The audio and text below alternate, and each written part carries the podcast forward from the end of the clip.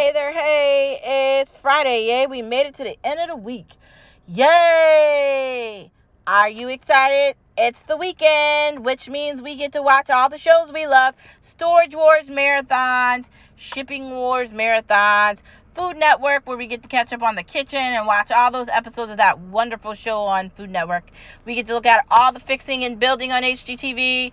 We get to get excited about all the movies on On Demand, on Netflix, on Hulu, on whatever you want to look at it on on streaming, Apple Plus, all of that and more is what we're getting ready to go through this weekend. And we can even spend time looking for a new show to watch because there's lots of them there. We just got to find them. Um, so, what are you going to be watching this weekend? Granted, we did finish Fear Street last weekend, but um, Netflix like it's, looks like it's got some new stuff, so we're to get into that. Um, Hulu keeps sending emails, so I'm hoping they're living up to their emails they're sending by actually providing good things we actually want to look at, hopefully. And um, Amazon, I don't know what's going on with Amazon. Like, I don't know, like, like they come out with a movie, then the other stuff is like questionable. And HBO Max, it's been a minute um, since Mare of Easttown. I don't know. I'm not seeing anything. But we're going to give it a chance and we're going to dig in everything and we're going to find some things we want to look at this weekend. Hope you guys are finding good things you want to look at this weekend as well. Um, we got to watch what we missed this weekend. I know I told you yesterday that you got a million shows you got to catch up on. Today would be another great day to catch up on that because it's Friday night and maybe you don't have a movie you want to look at yet and you want to catch up with one of your series. Thursdays and Fridays are great days to do that, especially on a Friday before you're getting ready for the weekend because you already got stuff mapped out on what you want to watch during the weekend, especially if you're lucky enough to have the weekend off. Okay, so you've got the weekend off, you know what you want to look at, you're going to order some Chinese food or some pizza, you got an idea, okay, let's do it. What are we going to look at on this Friday night? Tonight on Friday, I think I'm going to be trying out some Netflix. Then I'm going to be trying to finish up this uh the second season of Servant. Like I really want to get this completed, uh, so we can prepare, be prepared if there's another one, or I, I haven't started season two yet, so I don't know. Uh, you know, I really feel like it's important for us to catch up on our shows and really complete them and finish them, so we're not wondering what's going on and we're all caught up. I hate trying to have conversations with people about shows and they're like, I haven't seen it yet. What are you doing? Hurry up and catch up so we can talk about this. Oh my God it's so good. You need to watch it, okay? Basically, that's what I'm saying. You need to watch it. I feel like Nickelodeon is doing smart things. Um, they had this show called um, uh, what was it? Uh, not Thundermans. Um,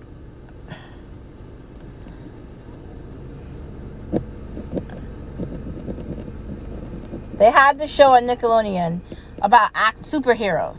Um, and uh, instead of them just killing off the entire thing, they created another show off of it. But instead of it being one superhero, there's multiple superheroes that have powers. And it's really good. And I think what Nickelodeon is starting to do, like utilize their actors, utilize what they have available, is smart. You want to build a fierce library of options that's attractive to an audience, especially for kids. But some of these shows that they have on Nickelodeon, they suck. But for the most part, they're doing a great job. The Thundermans was excellent when that was on. they they've done really great. They had all that that was on like forever years ago. And they've done really wonderful things. And, you know, good job, Nickelodeon. Um, thank you for um, making a Patrick the Star show from SpongeBob. Um, I absolutely love SpongeBob. I've loved SpongeBob since forever, since he came out. Um, and I don't. For me, SpongeBob is a part of who I am because I love him. I think he's absolutely hilarious, and I like what SpongeBob represents. There's nothing wrong with enjoying your life and being happy because he's always happy. So why can't you be too? Anyways, that's just how I feel about it, and that's just the end of the conversation. Like, we should be trying to make our lives easy, okay? We should be really going out of our way to smile more and be happy and enjoy our lives. And I think Nickelodeon is really creating an environment for kids where they can feel like they can share their opinion, they can share their voice, they have their own like uh, you know, series uh, whether it's Goosebumps or whatever it is. They have their own award shows. They can get involved with sports. You know, um, one of the Mannings, uh, uh, Gronk, Gronkowski, uh, has a show that he does in the fall with the kids. And and it's really amazing what they've been able to build out with that um, station. And i'm i really hope it's just the beginning of that especially because kids kind of don't have a voice sometime. And giving them that ability to be heard with nickelodeon is incredible. So i say cheers to nickelodeon.